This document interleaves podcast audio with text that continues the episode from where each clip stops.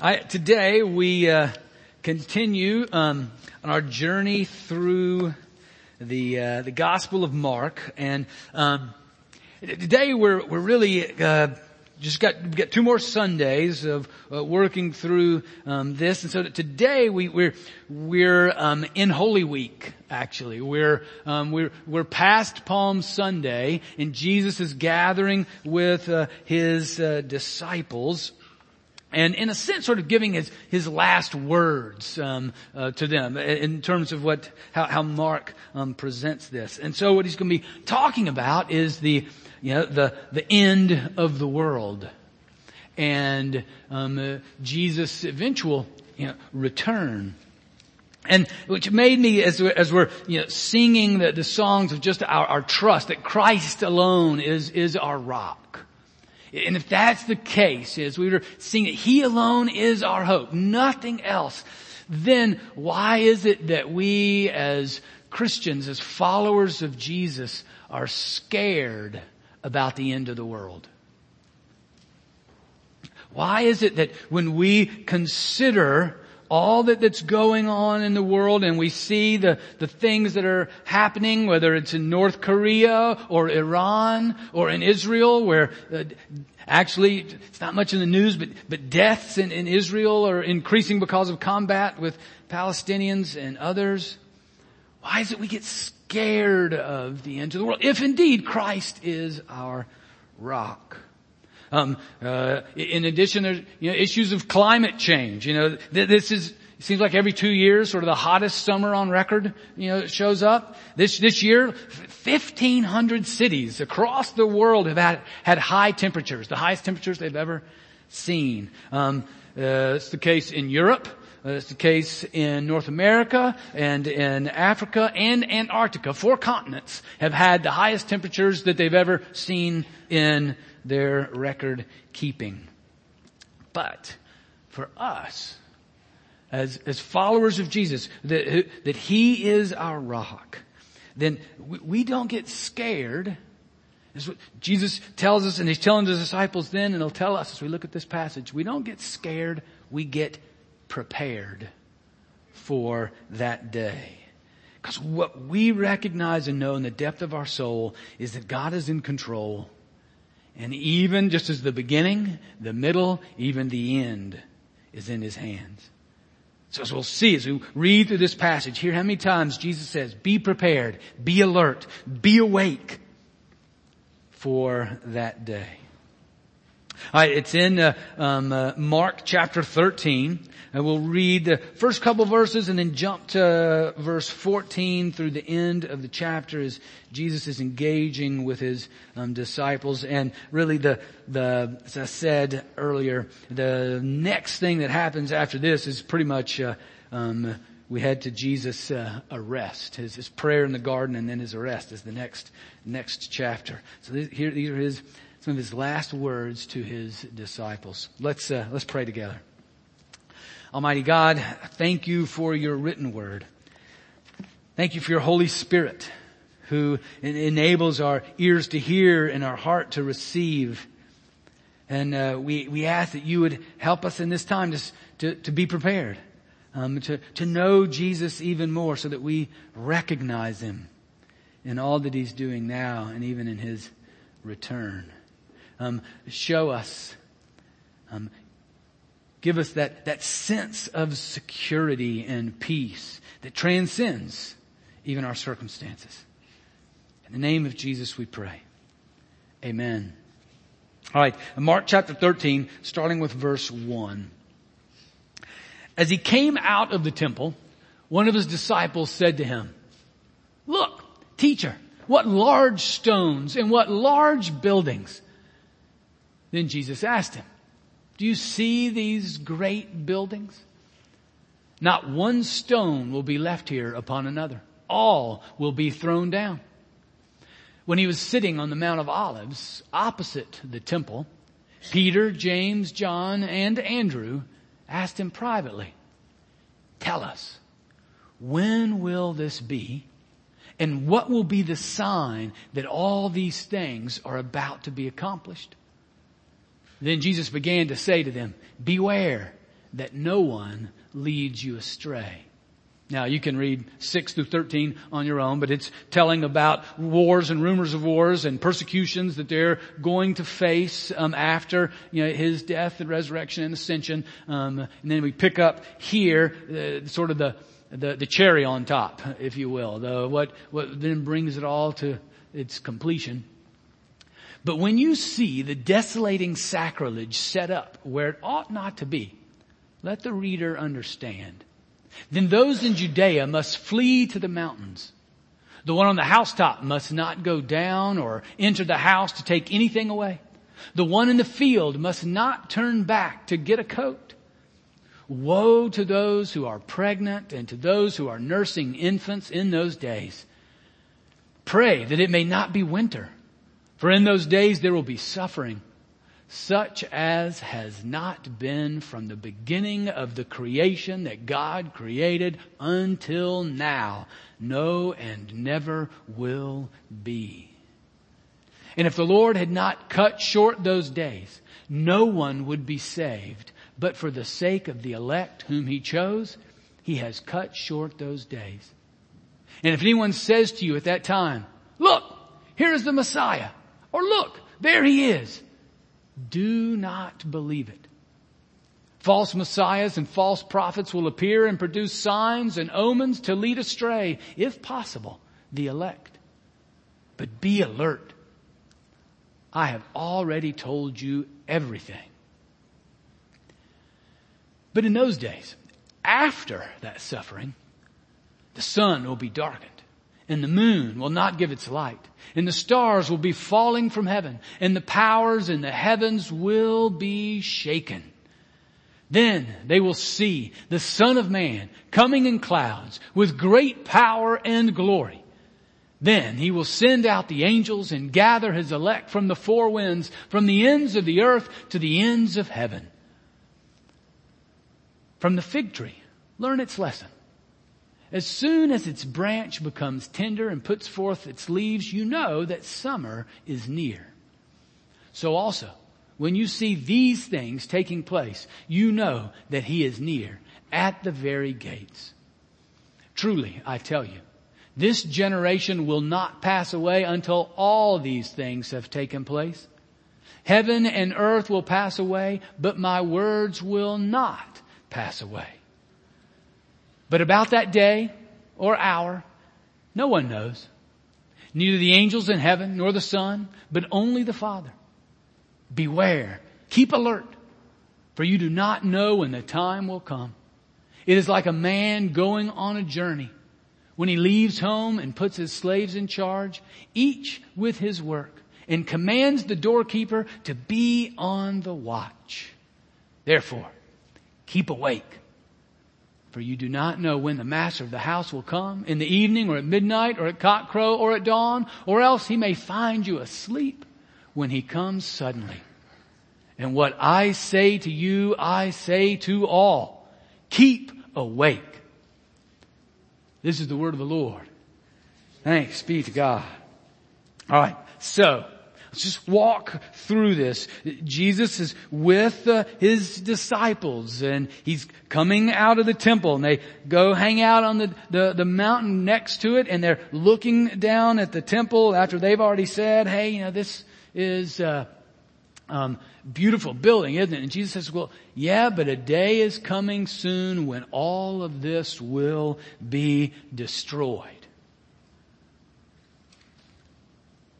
Jesus Two questions they ask. When is this going to happen? And what are the signs that will precede it so that we know when it's going to happen? And then Jesus answers the second question first. Well, here are the signs. Here are all the things that are going to happen the destruction, the wars, the rumors of wars, some of the stuff that we didn't read um, yet, and then the the thing that we did read then was then this desolation of sacrilege, right? This desolating sacrilege, and then you see that little let the reader understand You know, Mark's saying uh, to them, he's sort of putting this little parenthesis in there. This is what Jesus is talking about, and you guys know what he's talking about. And I want to say, no, we don't. what, what is he talking about? Now, the readers that Mark was writing to, they knew, they knew exactly what he was talking about. If he just put a name, an emperor's name, you know, was this in, in, around 40 or was this around 60? What was this all about? Was Nero or Vespasian? What, what emperor was bringing this desolation to the temple and the destruction to the people of God in Jerusalem? We don't, we don't know for sure. They did, but we don't. What we do know is that in AD 70, the temple was destroyed.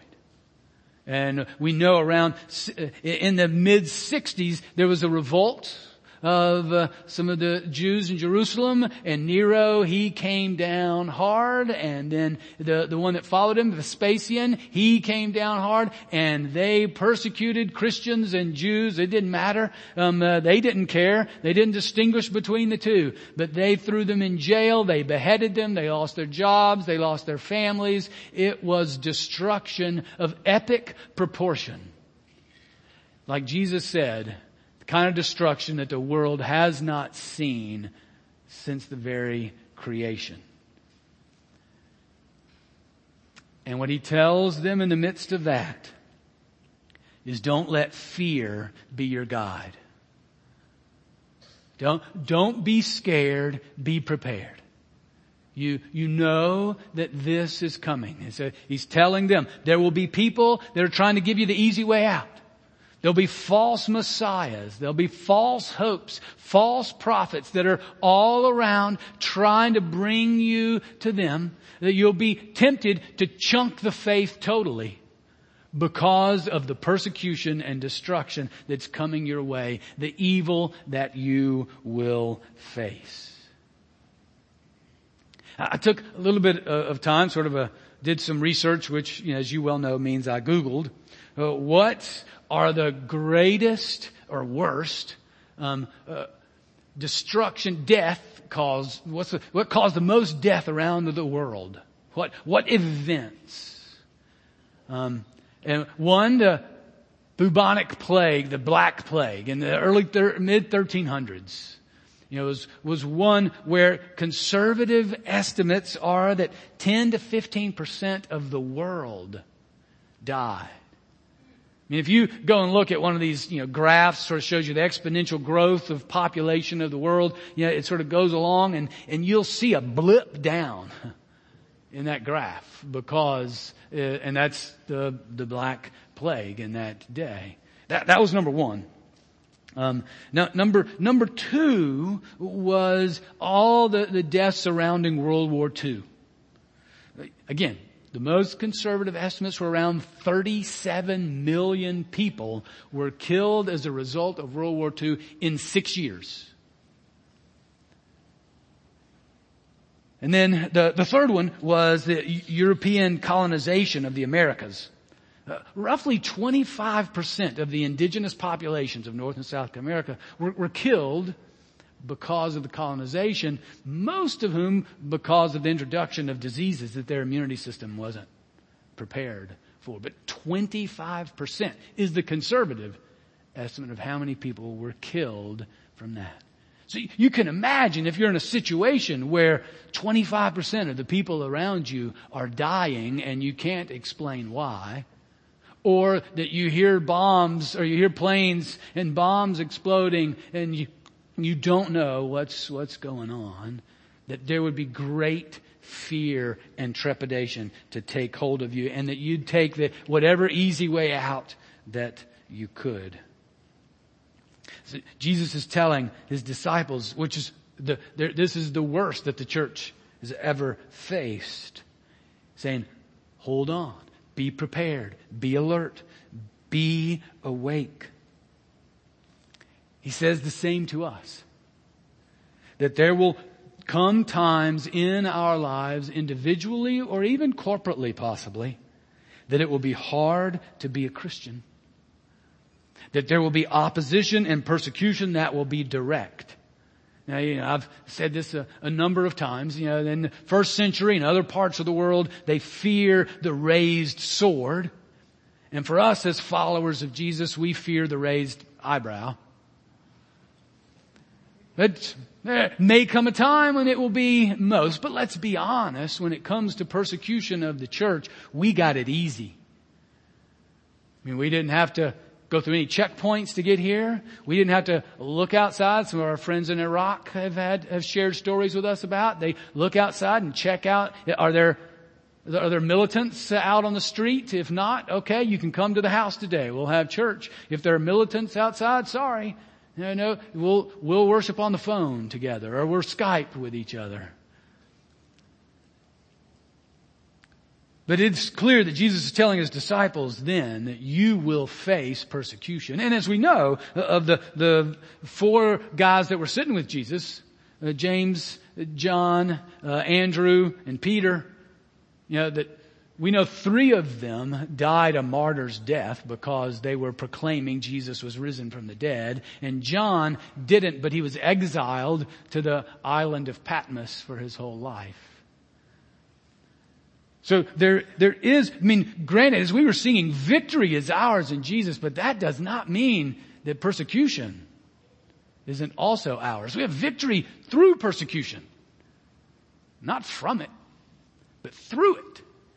And Jesus promised as much too, just in our, our reading last week. And, and it'll be tempting to chunk the faith or to find some false hope that, that says we get to avoid the opposition of the ways of this world and the devil himself and even the sin within us. But Jesus wants to warn them as he wants to warn us. We will face opposition. So be alert. Be prepared. I mean, you see that verse 5 and some of the parts we didn't read, verse 9, verse 13, and verse 23.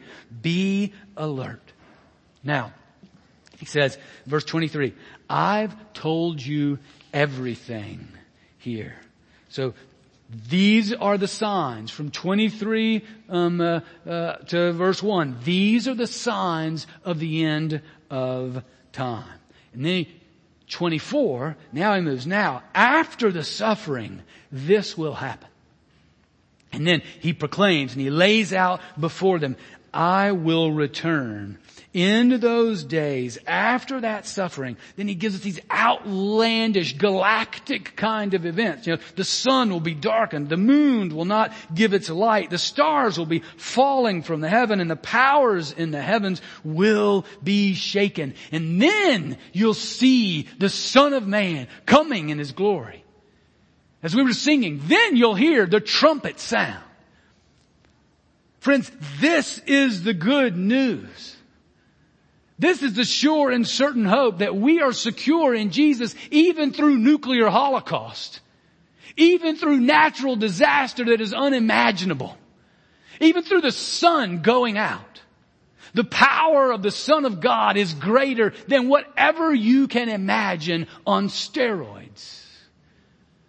So there is never a place to go to, for false hope or to, to live in fear because we know this is the power of God and that He promises to come back and get those who are His elect.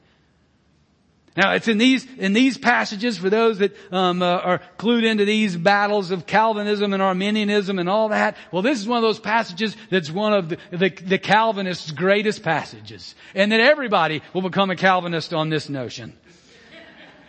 Because if there is such destruction and evil and cataclysmic explosion of the entire of creation, then there's nothing we're gonna do. There's absolutely nothing any national power can do, or if everybody comes together as one, there's nothing that we can do to stop this. And there will be many of us in the midst of this time that we will fail and fall and we will lie about our commitment to following Jesus, just like Peter did when he was at the cross and he denied Jesus to his face three times. But Jesus is faithful even when we are faithless. And it's not about us being strong enough. It is about Him having made the choice and elected us to be His own. And one day He will come and bring us back. Yeah.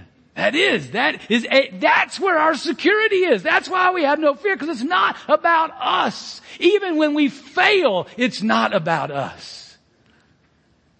That's why we have this time of confession that Missy led us in. Man, we're going to fail. Sometimes the persecution we face is our own cowardice, our own weakness. But he has chosen and he, it's for the elect that he even stops short the destruction of the day of the church. It, it's for the elect that he will then come and gather.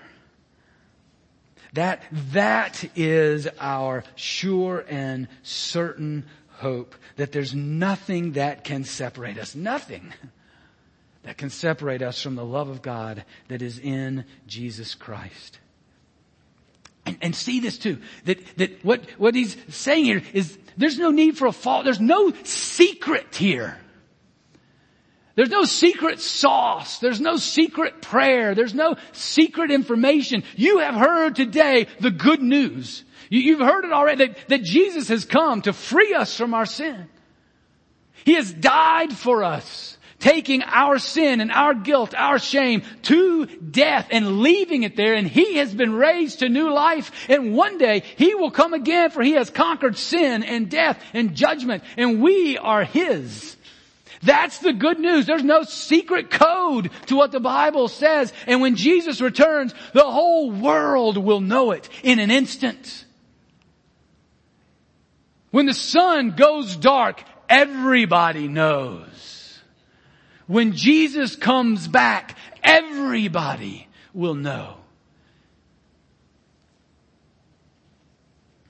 So if someone says they got a secret prayer that really makes it happen, no, they don't. They may have a great prayer, and it's a great prayer that sends you point to Jesus, but there's no one. There's no secret information hidden in the 35th chapter of Ezekiel.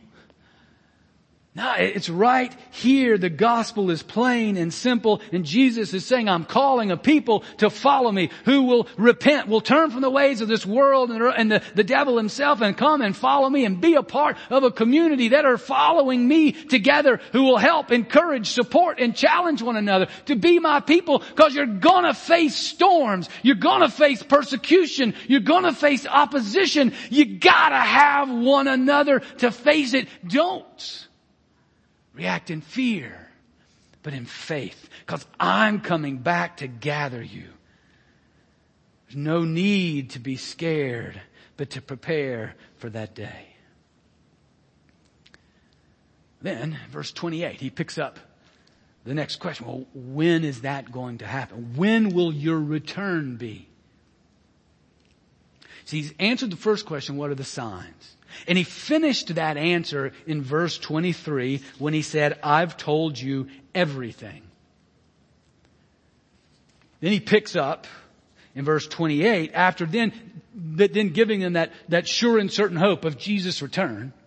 This, this, is why you can face this person because you know that I will come back to bring you to myself. But now you ask me when will this happen? When will I return?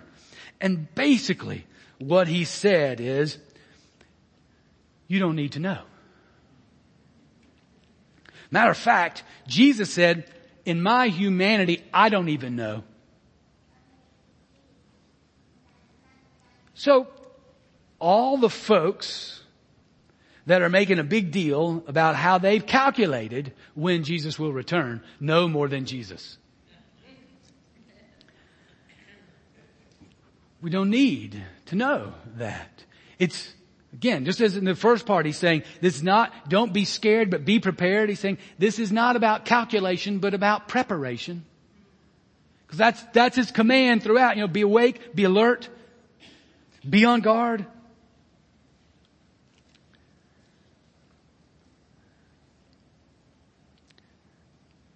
Don't waste time trying to figure it out. Don't, because, you know, trying to figure out when Jesus is return, returning is sort of like what, I'm not saying I do this, but I could do this. I, I could do this. Let, let, let's just say, hypothetically, that my wife goes out of town for a week. Let's just say that maybe would happen. And I would be at home and leave all the dirty dishes all over the house for a few days, have some science experiments going on in the refrigerator, you know, and just, you know, that might happen, right? That maybe I would do that. But when I know she's gonna be home, the hours before that, I am feverishly cleaning and bleaching and sweeping and vacuuming and cutting and trimming and washing everything that needs so that when she comes home, it looks like the house has been pristine, beautiful, clean the whole time. That could happen. Maybe. If I'm waiting, if I'm calculating when Jesus is returning, does that have anything to do with following Him? With loving Him? With wanting to be His today and every day? He said, no, it's a waste of time. Don't do that. Instead, spend your time and energy in preparing for the hard times, in preparing for the persecutions, and in looking forward to my return. I mean, he makes it clear throughout and he ends it the same way. He says it over about eight, 17, 18 times that he uses these words, be alert, be prepared, be awake. That's why the, the title of the sermon is spiritual caffeine. What's your spiritual Red Bull that keeps you awake? To be looking for Jesus, to knowing Him, See, if you know Jesus, if you've spent your time studying Him and knowing Him, gathering with God's people, you're not going to be fooled by a false Messiah because you're going to look at Him and say, that doesn't look like anything about the Jesus that I know. So that, that won't be a, that, that won't be a problem. If we're prepared, if we're awake. And then when He does come, We'll say, that looks like the Jesus I know that I've been waiting for, that all of creation is groaning for. And when He comes then, I'll celebrate. I won't be fooled. Because I know it'll be Him. So we, we keep awake. We don't sleep. We're aware. Now, and, and for our age, largely, even though, you know, Christianity largely is, is in a, a day where it does not have the, the, the popularity that it had in, in our culture 40, 50 years ago, we still have nothing called persecution compared to Christians in other parts of the world. It, it, it still can be an okay thing to be a pastor in a crowd.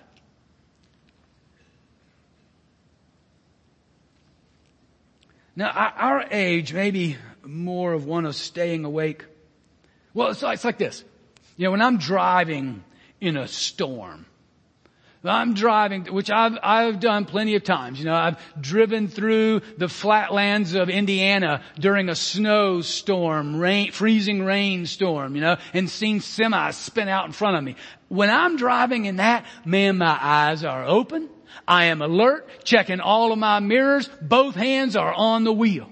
I, have been on Malfunction Junction in uh, in Atlanta on I-20 as it goes to Atlanta and it has this huge overpass there in the midst of tornado warnings and storms. And I promise you, my car changed lanes sideways.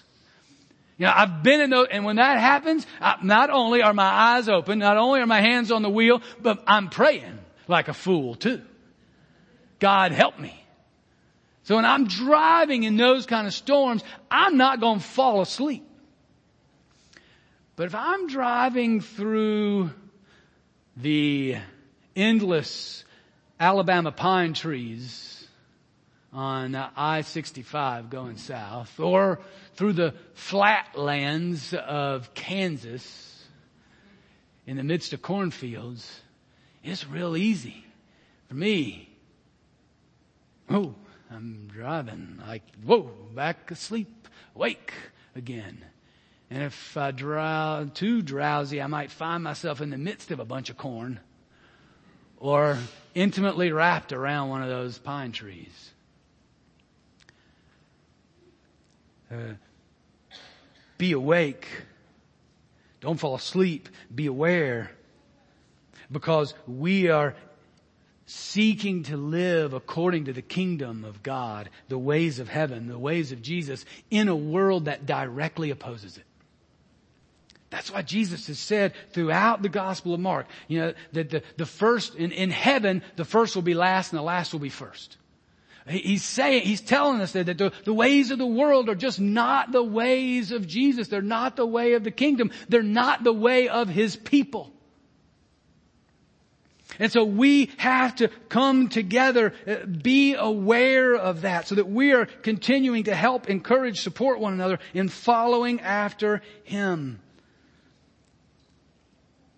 I mean, what, what are you doing now to prepare for the harder days that may be ahead? What are you doing now so that you're knowing who the real Jesus is? To face the fear and the evil of the destruction that maybe we will face.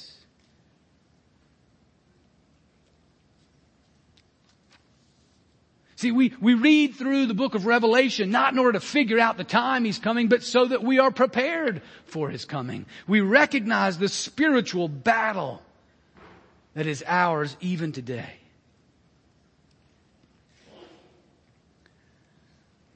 But you may, you may ask, well, why? Why wait? Why not come now? I mean, if everything's been done, I mean, come on, it's been 2,000 years then since everything, or 1950, 1,950 years since the temple was destroyed in 70 AD. And all of the things that Jesus said were fulfilled.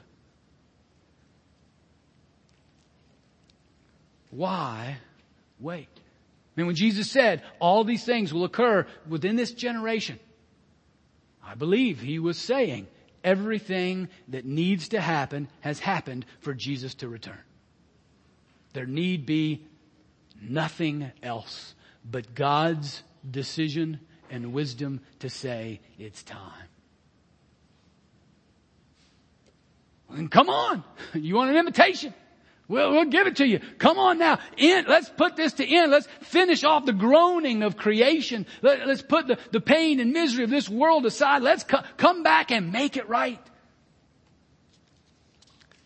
What's in 1 Peter chapter 3, or 2 Peter chapter 3 verse 8. That, that, that Peter tells us, he answers actually the question of his folks he's talking to is why? Why is God taking so long? He says this, but do not ignore this one fact, beloved, that with the Lord, one day is like a thousand years and a thousand years are like one day.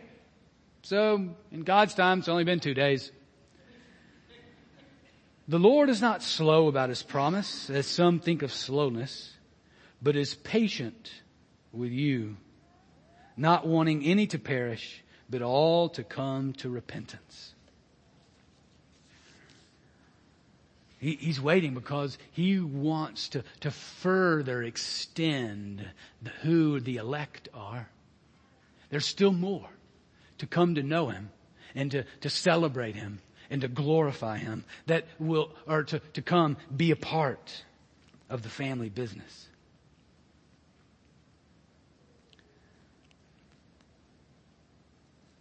It's not just to be prepared for our own sake, but we're to be prepared for others.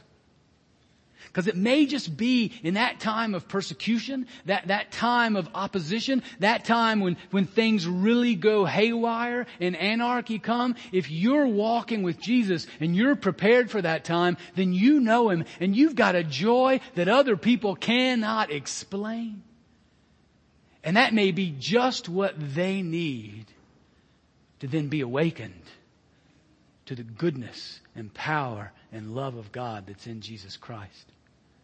And you will be prepared not only to receive Him, but you'll be prepared in that time, whatever that evil might be, to then help them see what it means to trust, to know and to love Him.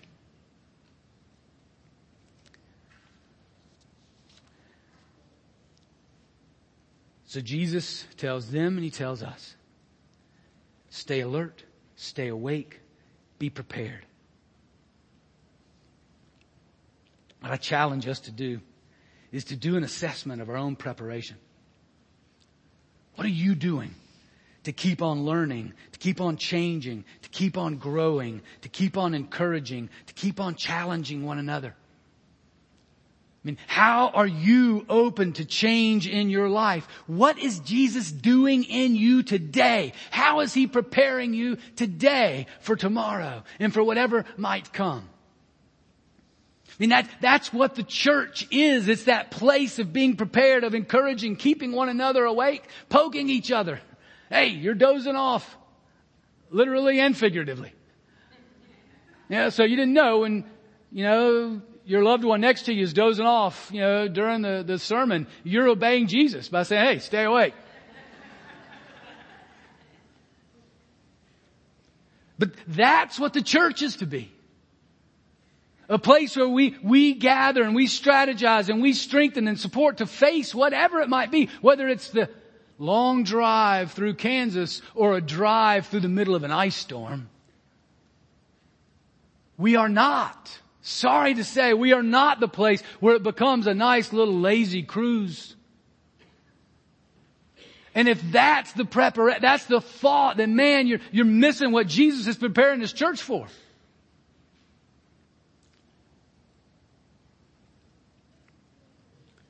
I mean, notice this throughout, what I've noticed throughout Mark is Jesus never asks anybody, when did you believe me? When did you raise your hand? When did you walk the sawdust trail? He doesn't ask, when did you pray the prayer of salvation? He asks, are you following me today? Do you know me today? Are you, you're walking with me today? How are you preparing today to meet me face to face. And it's not, it's not out of fear. It's not out of shame or out of worry that we prepare, but it's out of love it's out of excitement. It's out of joy because we know that Jesus is better. We know that Jesus is the best, that Jesus is the one who leads to life. Jesus is the one, as we've seen through Mark, who gives true wealth, who gives true life, who gives true peace. And we've experienced it, we've felt it, and we look forward to that day when He comes back. That's why we prepare. That's why we help one another to stay awake. That's why we're alert. Amen. Let's, uh, let's pray together.